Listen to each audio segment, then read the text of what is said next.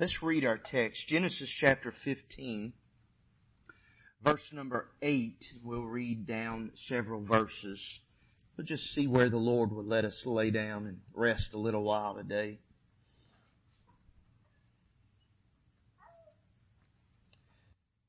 Verse number 8, and he said, Lord God, whereby shall I know that I shall inherit it? And he said unto him, take me an heifer of 3 years old, and a she-goat of 3 years old, and a ram of 3 years old, and a turtle dove, and a young pigeon. And he took unto him all these, and divided them in the midst, and laid each piece one against another, but the birds divided he not. And when the fowls came down upon the carcasses, Abram drove them away. And when the sun was going down, a deep sleep fell upon Abram, and lo, an horror of great darkness fell upon him. And he said unto Abraham, know of a surety that thy seed shall be a stranger in a land that is not theirs, and shall serve them, and they shall afflict them 400 years. And also that nation whom they shall serve will I judge, and afterward shall they come out with great substance. And thou shalt go to thy fathers in peace, and thou shalt be buried in a good old age. But in the fourth generation they shall come hither again, for the iniquity of the Amorites is not yet full. And it came to pass that when the sun went down and it was dark, behold, a smoking furnace and a burning lamp that passed between those pieces. Let's pray. Father in heaven, we thank you for this day. God, we thank you for the good singing that we've had this morning, the good teaching in Sunday school all around. God, we pray now that you would bless us, Lord, as we have entered into this time of preaching. I pray that you'd hide us behind the cross. God, we pray that you not allow us, Lord, to say anything out of the way. Lord, I pray that you not allow us to preach not one word in the flesh. But Father, we pray that you would allow us, Lord, to be your mouthpiece. Help us, Lord, to hide ourselves behind the cross and allow you and allow your Son to be seen. God, we love you. Lord, we know that there are hurting people in this place today. And God, we do ask you that you would reach down and comfort them.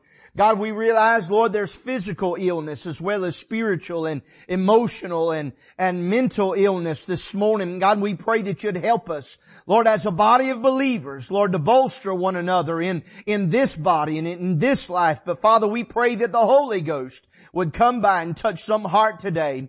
God, we give you the glory for what you have already done and what you will do. We praise you, God, in Jesus' name. Amen. I'll not give you a title of the message because I don't know what it is. I got a couple things wrote down. We may give it to you last, but in our text here we find, I want to focus on verse 17. I got to focus there. It says, and it came to pass that when the sun went down and it was dark, behold, a smoking furnace and a burning lamp that passed between those pieces. So I want us to focus there with our thinking, with our setting, okay? I want us to see that smoking and I want us to see that burning lamp. But we're going to look back all the way back to the beginning of this thing and see what the Lord has for us. But there's something about this in verse 17 that spoke to my heart as I was writing the other day. I've been in Genesis so far for since January 1st, and chapter 15 is as far as I've gotten. So just bear with me on this. But in Deuteronomy chapter number 4, in verse number 24, it says, for the Lord thy God is a consuming fire, even a jealous God. Over in chapter number 9, verse number 3, it says, understand therefore this day that the Lord thy God is he which goeth over before thee as a consuming fire, he shall destroy them. And then in Hebrews chapter number 12, verse number 29, I believe it is, he says that thy God or our God is a consuming fire. And so that's where my heart and my thoughts are this morning, in the very fact that this, though it does not mention God by name in verse 17, though it does not say that God is a smoking furnace, it does not say that that God is a burning lamp. I believe in the context of all of the Scripture, we can see that this is a picture of God, and it is a picture of that consuming fire that Moses wrote about in Deuteronomy twice, and then the writer of Hebrews wrote there in Hebrews 12. It is a consuming fire. And so to get into it this morning, I want us to know, if you've read this lately, and hopefully you have, you know that Abram has just returned from a battle to rescue Lot. And we don't think about Abram being, or Abraham being a military man, a man of great might, as far as armies and things of that sort. But if you read chapter number 13 and 14, you'll see that he had enough men that he could create an army, and they went to battle and were not only in battle, but victorious in this battle. So they rescued Lot, and Lot was freed from those kings. But it was there that he met and he got blessed by a priest. Now, I'm going to try my best to get through this in less than 21 minutes. Somebody say amen right there. But he met a king priest. Now, we know now that Sodom and Gomorrah and their kings, they were wicked. And so just imagine for a moment that this righteous man named Abram, he was there surrounding by these men. He was fighting. There was bloodshed. There was liberty set for Lot. There was victory won for Abram. But then all of a sudden, in the midst of all of this, in chapter number 14, we find that he met the king of Salem in verse number 18, and it says that he brought bread and wine, and he was the priest, now listen to this, of the Most High God. Now, one thing that the Lord's been helping me with this year is the different names of God. As I told you, I've been through Genesis right now, trying to finish chapter number 15. But there's different names of God. You go all the way back to, in the beginning, God, and that is the word Elohim, and that means He is the subject of all to come. He is the reason for worship. And so in the beginning, the reason for worship created all. Somebody help me right there. Not only was He the one that would be worshipped, but He created the ones that would worship Him. Say amen, Michael. Amen. And so I get a little tore up on these things, and I try my best to behave, but I've spent some time in this, and this Most High God is El Elyon, and it is the possessor or framer of heaven and earth. Now y'all think about that just for a minute.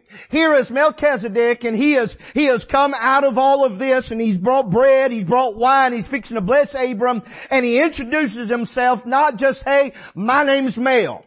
He says, I am Melchizedek, I am the king, and I am the priest of the Most High God. Now, today we say, well, I'm James Burke, I'm a Christian, or I'm the pastor of such and such. But boy, what kind of look would we get if we said, I'm the pastor of the Church of the Most High God? Boy, you'd get some strange looks right there, all right? And so here we find that he says that he is the priest of the Most High, or El Elyon, the possessor or the framer of heaven and earth. You go back to chapter number 1, verse number 1, in the beginning, the fourth word, you find, here He is again. This is God. And now, a new name that we find here in chapter 14 means that He not only possesses, but He framed all heaven and earth. Now, I've not been in it myself. A little bit here and there. I know Brother Jim, and I know Brother Jody, and maybe Brother Terry and others have done some building framing. But I'll tell you, before you can start throwing hammers and nails and start, before you can even put a plumb line or a level on something, you gotta have a plan. And before you can have a plan, you gotta be a possessor of what you're going to build. And not only the materials, but you gotta have land to build it on. And God is the possessor, but also the framer of heaven and earth. And so let's go on just a little bit, and I've got notes all over the place. Here it is. Herbert Lockyer said, Perhaps the most sacred and expressive use of El is in the Calvary Psalm where Christ appeals to El in his agony when he says, "My God, my God." Now listen to me. Listen just a little bit. He goes on and he says, any blessing that is lasting is a blessing that is contained in the Most High. Now we'll get back to that Calvary Psalm here in just a minute. Herbert Lockyer said that this El Elyon, he said that it is one of the most intimate names of God because He owns us, He protects us, He frames our protection, He hedges about us, He provides us, He provides for us. But in all of this, He said, Melchizedek said, "I am the priest of the Most High God." Now I'm getting somewhere. We're going to get back to chapter 15 here in a minute. El Elyon. Listen. The El goes to what we read just a moment ago. The most sacred and expressive use is in that Calvary Psalm. How many remember what that Psalm is? Any Psalm, it starts with a 2 and ends with a 2? 22. Psalm 22. Is that Calvary Psalm. That's that Psalm that is prophetical in here's Christ on the cross. And even there he says, my God, why hast thou forsaken me? But then in Mark chapter number 15, verse number 34, Jesus says something. Now let's go back to this little word, El, E-L, El Elyon. Listen to this. It means the strong one. Y'all quiet. Listen to this. El, the strong one, Elyon. When you put it together, it is the possessor or framer of heaven and earth.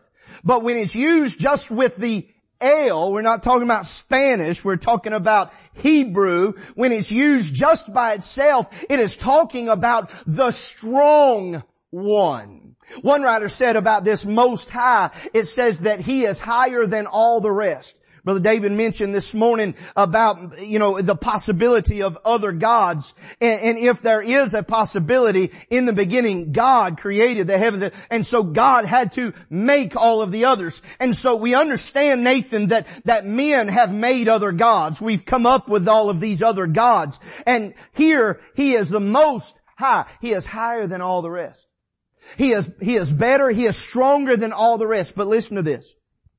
In Mark chapter number 15, verse number 34, Jesus cried with a loud voice, and I'm going to say it like I know to say it, "Eloi, Eloi, lama sabachthani." He says, my God, why hast thou forsaken me?" So in essence, here's what He said. He used the word El. He says, my strength, why hast thou forsaken me?" Samuel, I don't know what you might go through tomorrow, but I know that no matter how deep your valley is, or how tall your mountain is, how wide your river is, or how strong of a heat that fire may be in, you can cry out to El. You can cry out to God. And in that you will eventually say, "My strength, my strength." Here was the very Son of God that left all heaven. He left all heaven, Brother Terry, for you and for me. And on the cross He suffered and died for you and for me. He bore my iniquity. He bore my shame. He endured the cross, despising the shame. But I'm glad that there was a joy on the other side of Calvary. And in this, I want you to know, He cried out to a holy God, "My strength, my strength." Essentially, where are you? He said, "Where are you?" My strength. Today I want you to know, and this is free, you might be here at your weakest point. There is strength that you have never experienced in God. You've never needed to experience. But today you might. Can I tell you that there is a God in heaven that's able to give you the strength? So we find here that he's been introduced to Melchizedek. Melchizedek says, "I am the priest, I'm the king, I'm the priest of the Most High God." But now we find after all of this, he has some conversation with the king of Sodom. In verse number 1 of chapter 15, we find that he sees a vision from God. And I've looked and I've prayed and I've thought about it. And it's very likely that all of chapter 15 is a vision from God.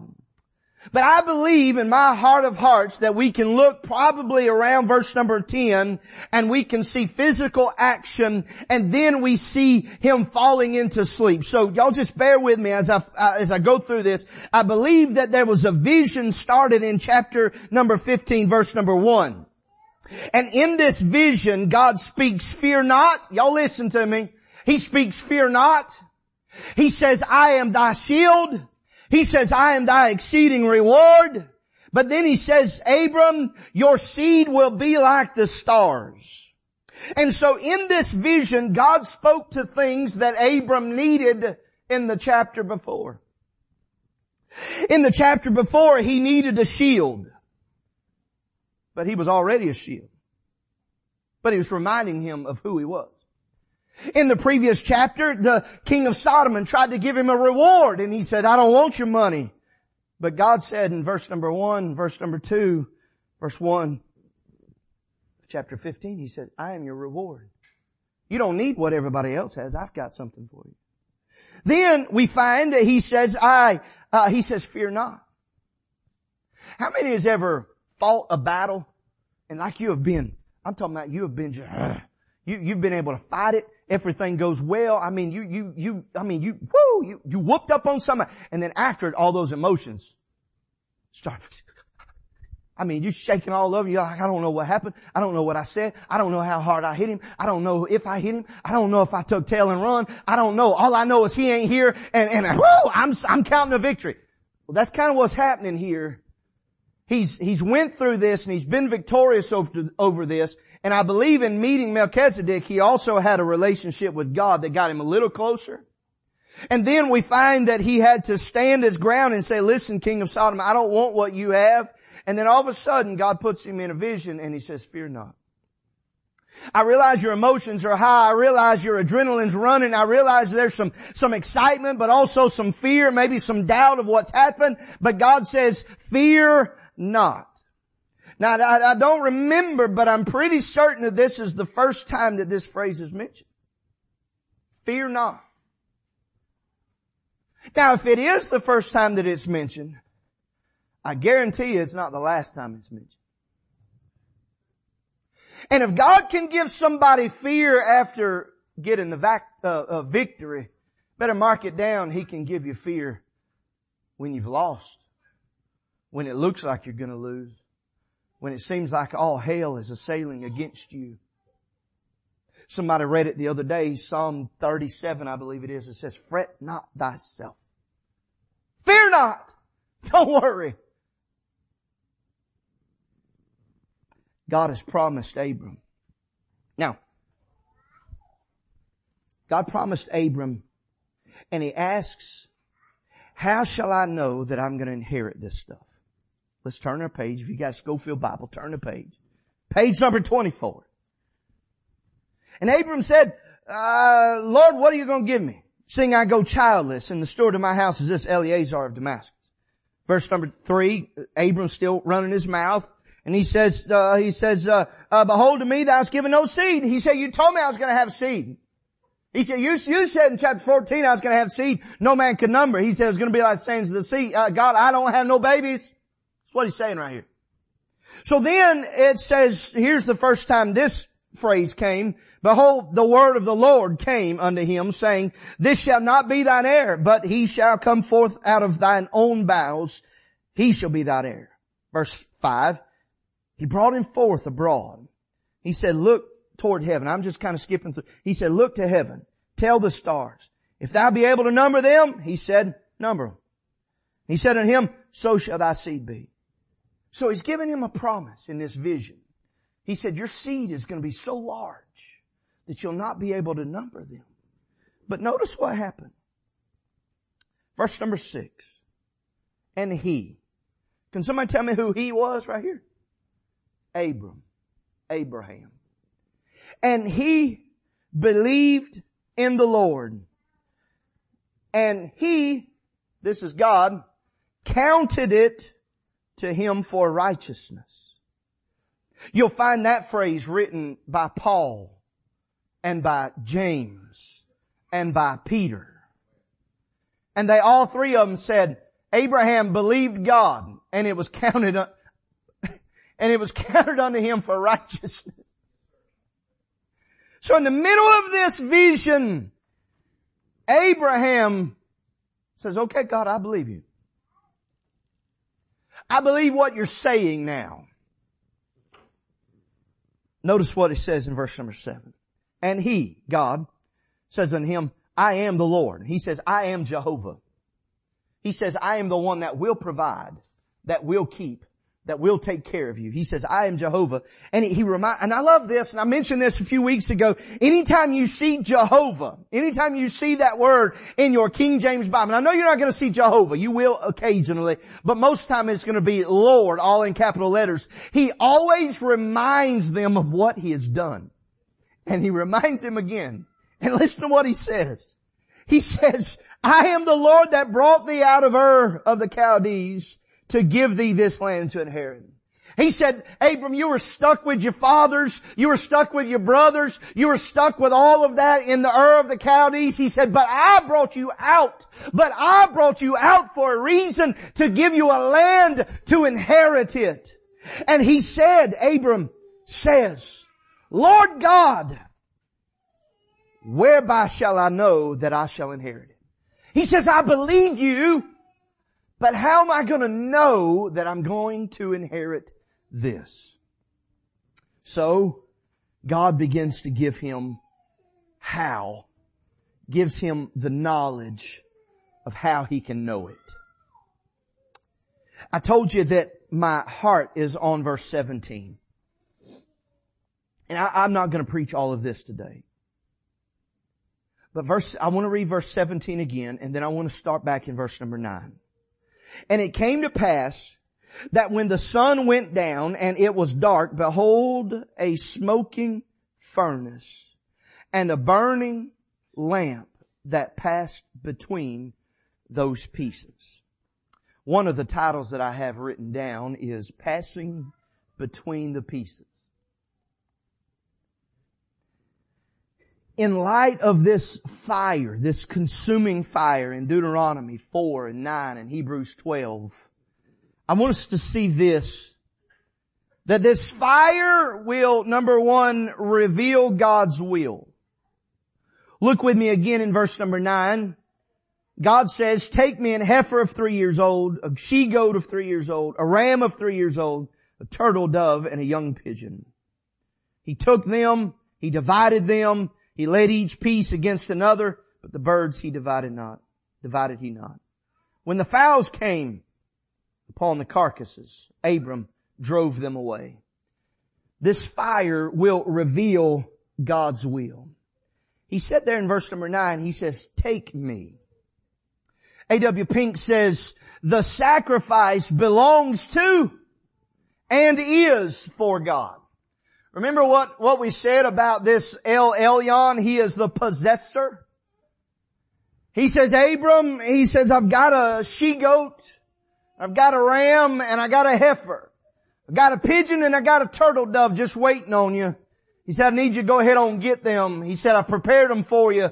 He said, then I want you to bring them back to me. They're mine, but I want you to take possession of them so that you can give them to me. This morning, I just want us to know sometimes God gives us something for the sole purpose of giving it back to Him. Several weeks ago, a couple of times we had a baby dedication, and I don't know how the family prayed about these babies and having these babies, but I can remember when we had Ashland that we prayed, God, would you give us a child? And God did. And it was 4 or 5 years. I don't even remember how long we were married. How much? Almost 4 years, and God gave us Ashlyn. and we wanted one. And as I counsel people, I tell them, you know, at least give yourself a couple years before you start having children and things like that. And so I took that upon my own self, but still God had a plan in it. And we prayed and asked God, would you give us a child? Would you give us a child? And when God did give us a child, you know what we had to do? We had to give her back to God, because she was a gift.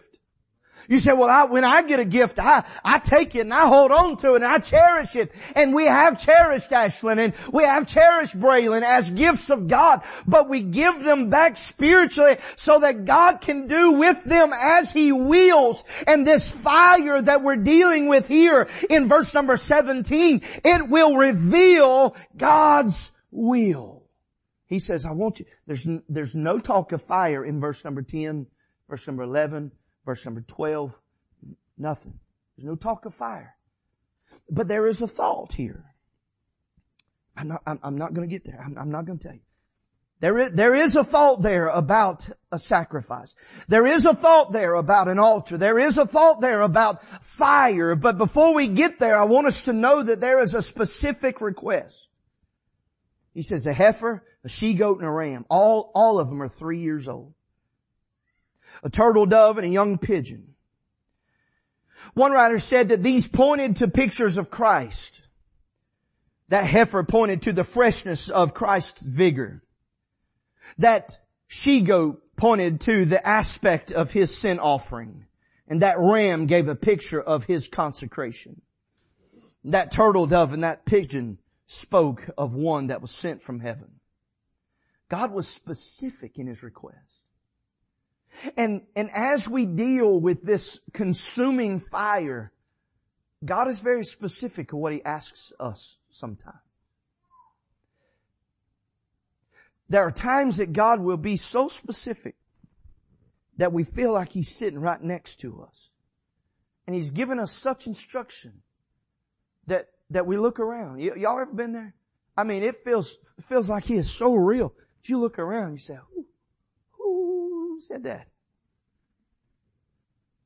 And so sometimes God is so real. And that's what He's doing right here, Rachel. He has given Abram, He has given him, and this is possibly in this vision when this is happening, when these words are being uttered in this vision by God. I want you to take a heifer. I want you to take a she-goat. I want you to take a ram. I want you to take a turtle dove, and I want you to take a pigeon.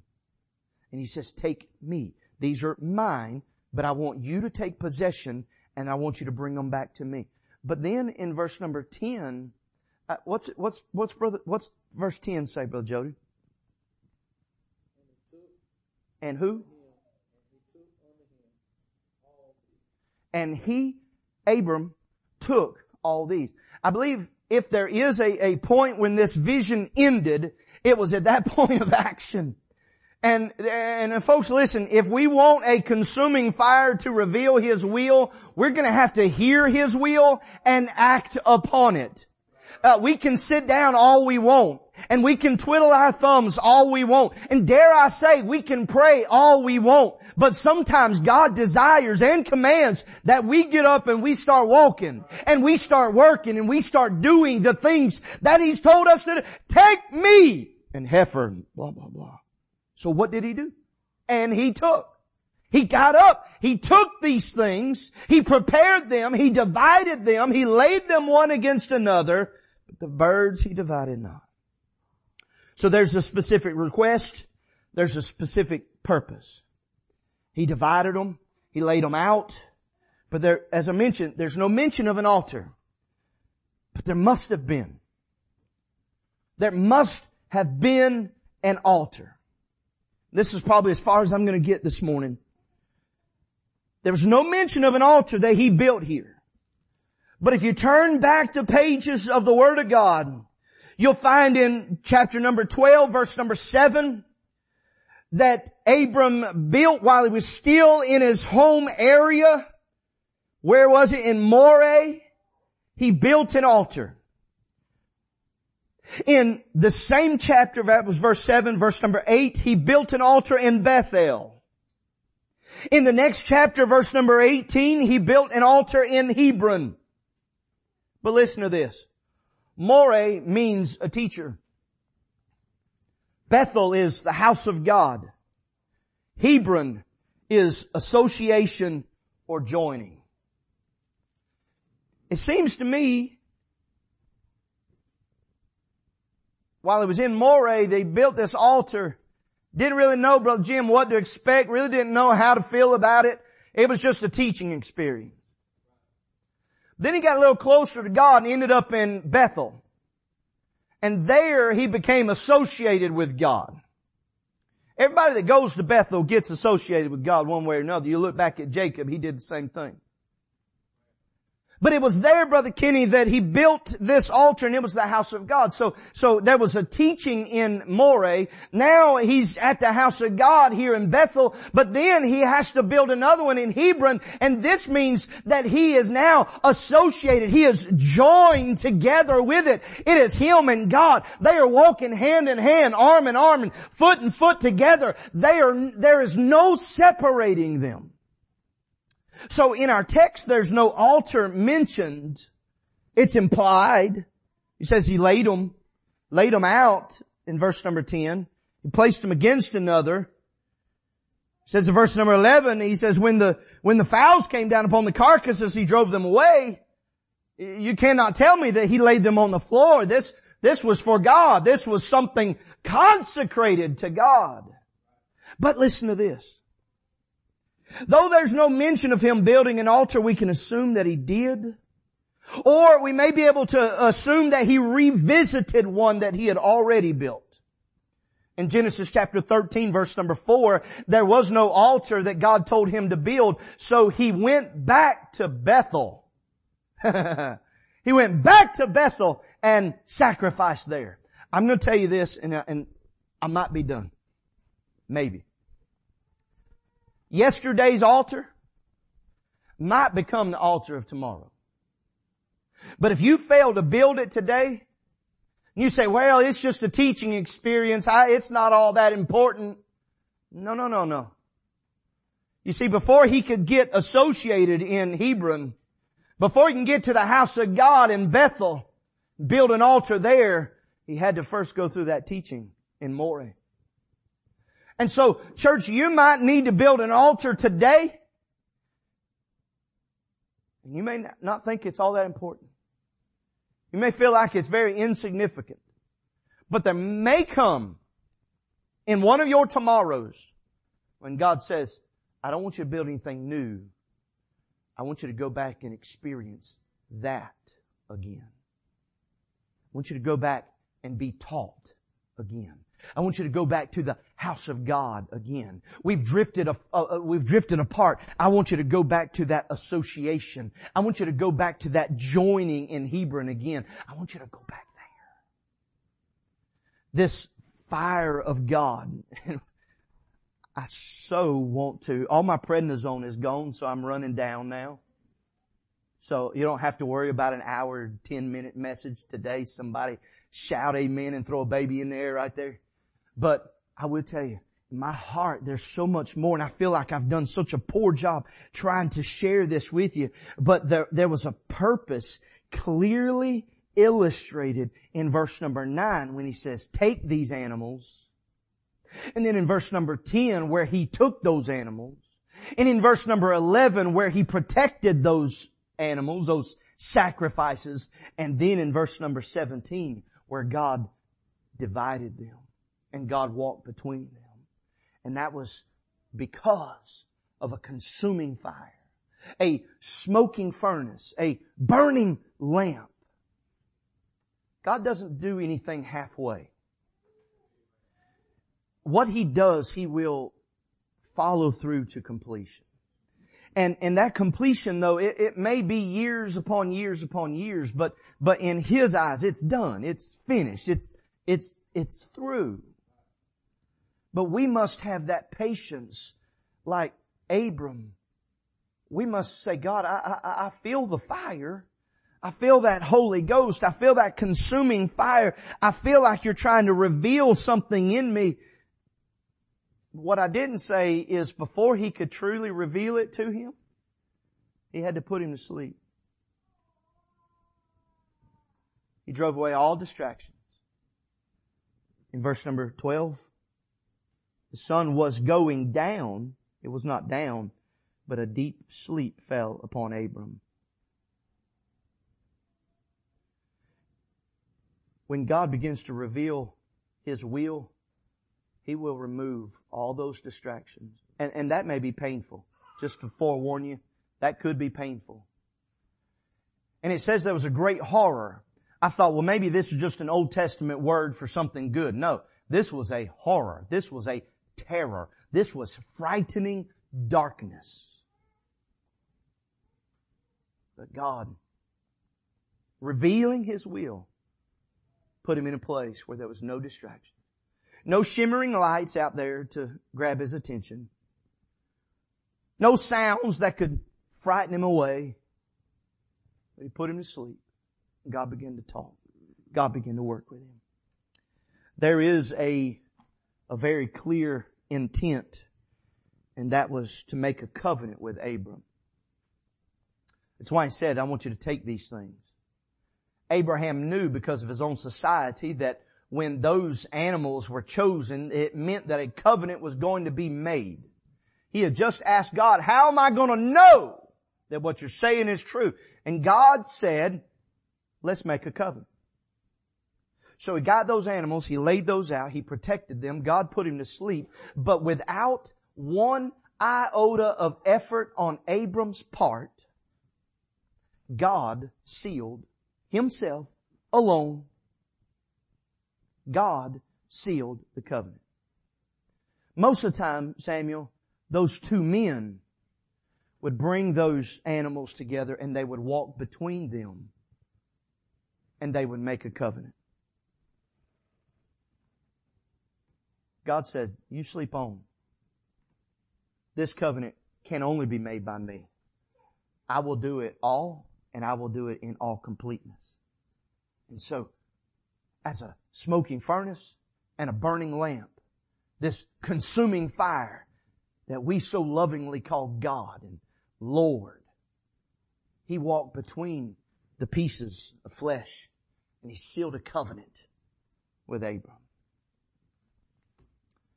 I don't know, I might preach some more of this tonight. You just be here and see what happens. Let's come with a song of invitation.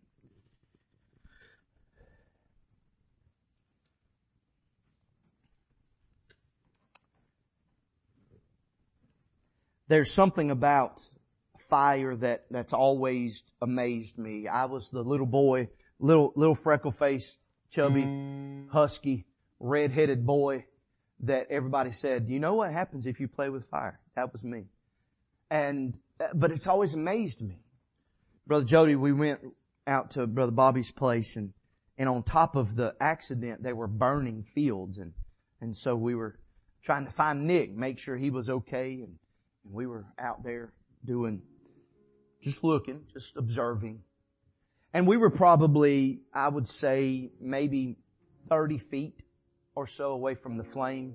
They had a plot of land that was burning. We were probably 30 feet away from it. And through the window with the air conditioner on, the left side of my body could feel the flames. Feel the heat, rather. Rolled the window down and the side of the truck was just, you couldn't even put your hand on it. The side of the truck was so hot. But as we watched, we could see that the underbrush very quickly was being just burned up and it was moving. It was just going. And they had plowed a fire break around it. Some of the fire had gotten just down into it, and they were watching it. They were making sure everything was good. Never crossed it.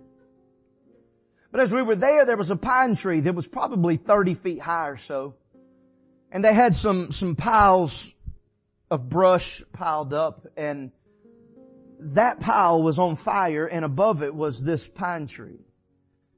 And the sparks and the heat and then eventually the flames reached so far up that the top of the pine tree bursted into flame. What these wildfires do, this was a controlled burn out there. But even a wildfire nature itself prescribes it at times. And often when it happens by God's design, it happens when the underbrush is so thick that what truly needs to live cannot. And so that fire comes through, and it may seem raging, and it may seem consuming and out of hand, but it's prescribed for a reason, and it burns that underbrush so that the trees can grow. Sometimes those trees, I didn't know this, Michael, sometimes those trees, there was an oak tree, I can't remember now what it was, and there are some pine trees that the acorns are encased, and they will never bloom until they're by extreme heat. There are some pine cones that are covered in pitch that they will always stay closed until fire burns that off. Then it'll open and its seeds can fall out and regrow. So there are times, Brother Stanley, that fire is necessary. It burns those things in the undergrowth. Sometimes it does, it kills the things that it doesn't need to, but those seeds that have been underneath the ground, Brother Kenny, that are just sitting there, they're just waiting for a new life. Those seeds, to do anything, it's got to have that heat for regermination and regeneration. And so once that heat goes through there, they begin to grow. In our lives, there are things that creep in unawares. And sometimes we allow those things to grow and grow and grow until all of a sudden it seems like our whole life is just out of control. And we wonder, what in the world is going on? It may be that all-consuming fire going through, trying to reveal His will in you, trying to regenerate some things in you, maybe even to divide you from some things. And He goes through and He burns all those things that are unnecessary, and it's hot, it's painful. But if we stay true to God, and we don't turn our back on Him, then God will allow that new growth that's been stifled to spring up. And then all of a sudden, instead of us looking back and say, oh no, what in the world's happening? We can then sit back after the char is on everything in our lives, and we could say, it all makes a little bit more sense now. It was hard to go through it, but now I understand a little bit more. You may not ever understand, but it might make a little bit more sense. But before you could ever get to that place, you got to hear God say, take me. And you've got to be like Abraham in verse number 10. And he took them.